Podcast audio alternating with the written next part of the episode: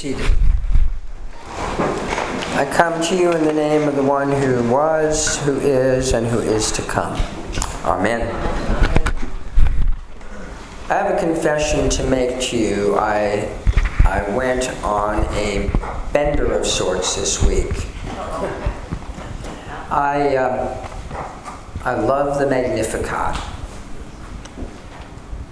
Part of it is uh, the memory of uh, countless evensong services in the chapel at Seabury Western with uh, the darkening light and the candles lit for the office, and on more than one occasion, clouds of incense.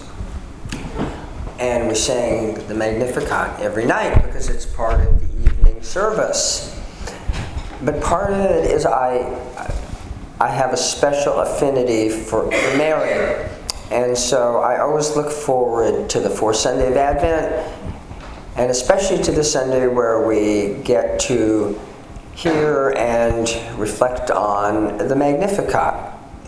So you might call me a Magnificat junkie. And the bender I went on this week was I listened to 26 different versions, choral settings of the Magnificat starting with Gregorian plain song and moving through medieval and late medieval polyphony and alternating plain song and polyphony and then up through the 19th century the great Anglican choral writers for cathedral worship and up into the 20th century with Arvo Pärt, the great Latvian composer, and with um, Sir John Tavener, the late English Eastern Orthodox composer.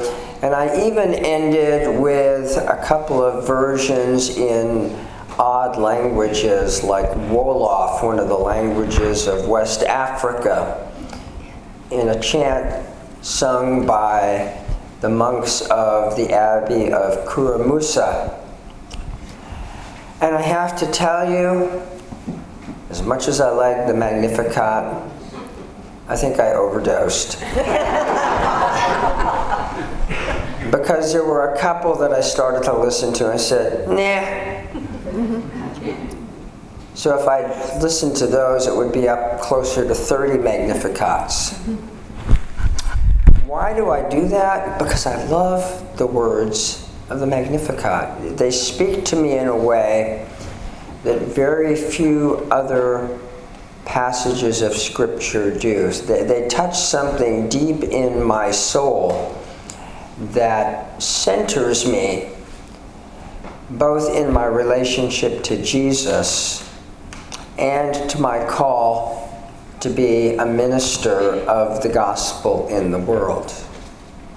And that's what all of us are called to be, not just me as an ordained priest, but all of us who are Christians are called to be followers of Jesus, to let Him be birthed in our souls and our hearts, and to go out into the world carrying the good news that Jesus gives us, not only in word, but in deed.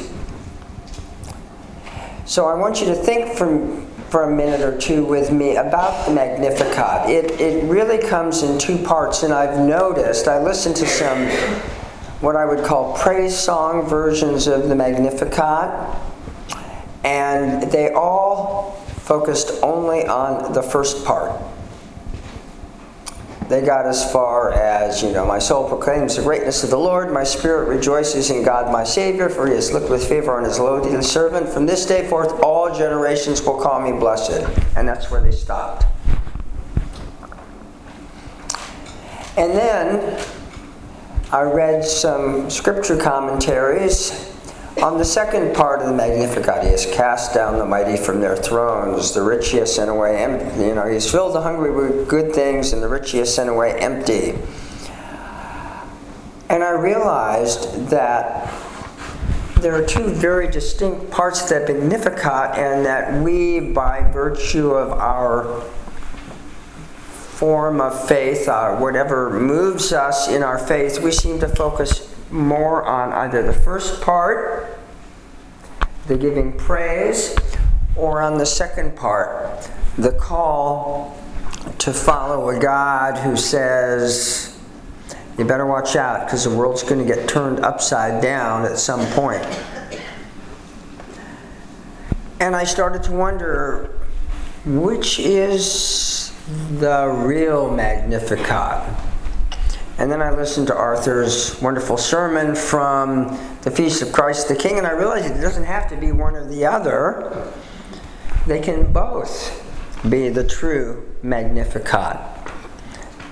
Each of them can call us into our relationship with God and with our fellows in a way that is truer, I think, to who Jesus was. Because remember, Jesus got in a lot of trouble for saying exactly the things that Mary proclaimed in the Magnificat. You know, if he was a juvenile delinquent, look at where he got it from. It was from his mother Mary. She was a rabble rouser. And she raised a son who was a rabble rouser. And thank God, because we wouldn't be here today if it wasn't for him. So I want to invite you to think about each part separately with me. There's the part that tells us that God works through specific people in specific places to do marvelous things. God picks unlikely people to be his chosen ones to bear fruit in the world for Him. And that is a powerful reminder that no, none of us is the ever blessed Virgin Mary, but each of us has been created by a God who looks at us and says, Ah, you are good. You are good. I chose you. I choose you to be one of mine. And we all need to hear that. We all need to feel that God created us to have a part in His plan for the creation and for the world. But then we have the part that reminds us that it's not enough just to sit and pat ourselves on the back and feel blessed and chosen and wonderful. That we actually have to do some of the work that Christ called us to do feeding the hungry, clothing the naked, visiting the poor and those in prison, um, caring for the widows and the orphans. And I want you to know that that second part of the Magnificat is pretty radical stuff. If you really stop and think about it, it's, it's the first century version of Workers of the World Unite. You have nothing to lose but your chains. If you don't know what I'm doing, that's the final paragraph of the Communist Manifesto by Marx and Engels. And yes, you can tell a little bit about my background that I can quote it by memory. But these words are so radical that did you know that the East India Company, when they were working in India and what is now Pakistan and Bangladesh, they removed the Magnificat from the evening prayer service because they thought it would create a discontented population in Argentina in the 70s during the Dirty War when thousands of people, mostly young people, were disappeared. The Madres de los Desaparecidos, the mothers of the disappeared who would gather every Friday in the Plaza del Mayo, the Plaza of Independence in Argentina they would gather with signs asking where their children were, and they would recite the Magnificat. And so the Argentinian government outlawed it. You may not recite the Magnificat in public. And in Guatemala, a country dear to my heart, in the 1980s, after there was the start of the really serious part of the civil war there, the, the Guatemalan government did the same thing. They told people they could recite it in church, but not in public. So these words that we shared out loud today can be dangerous words.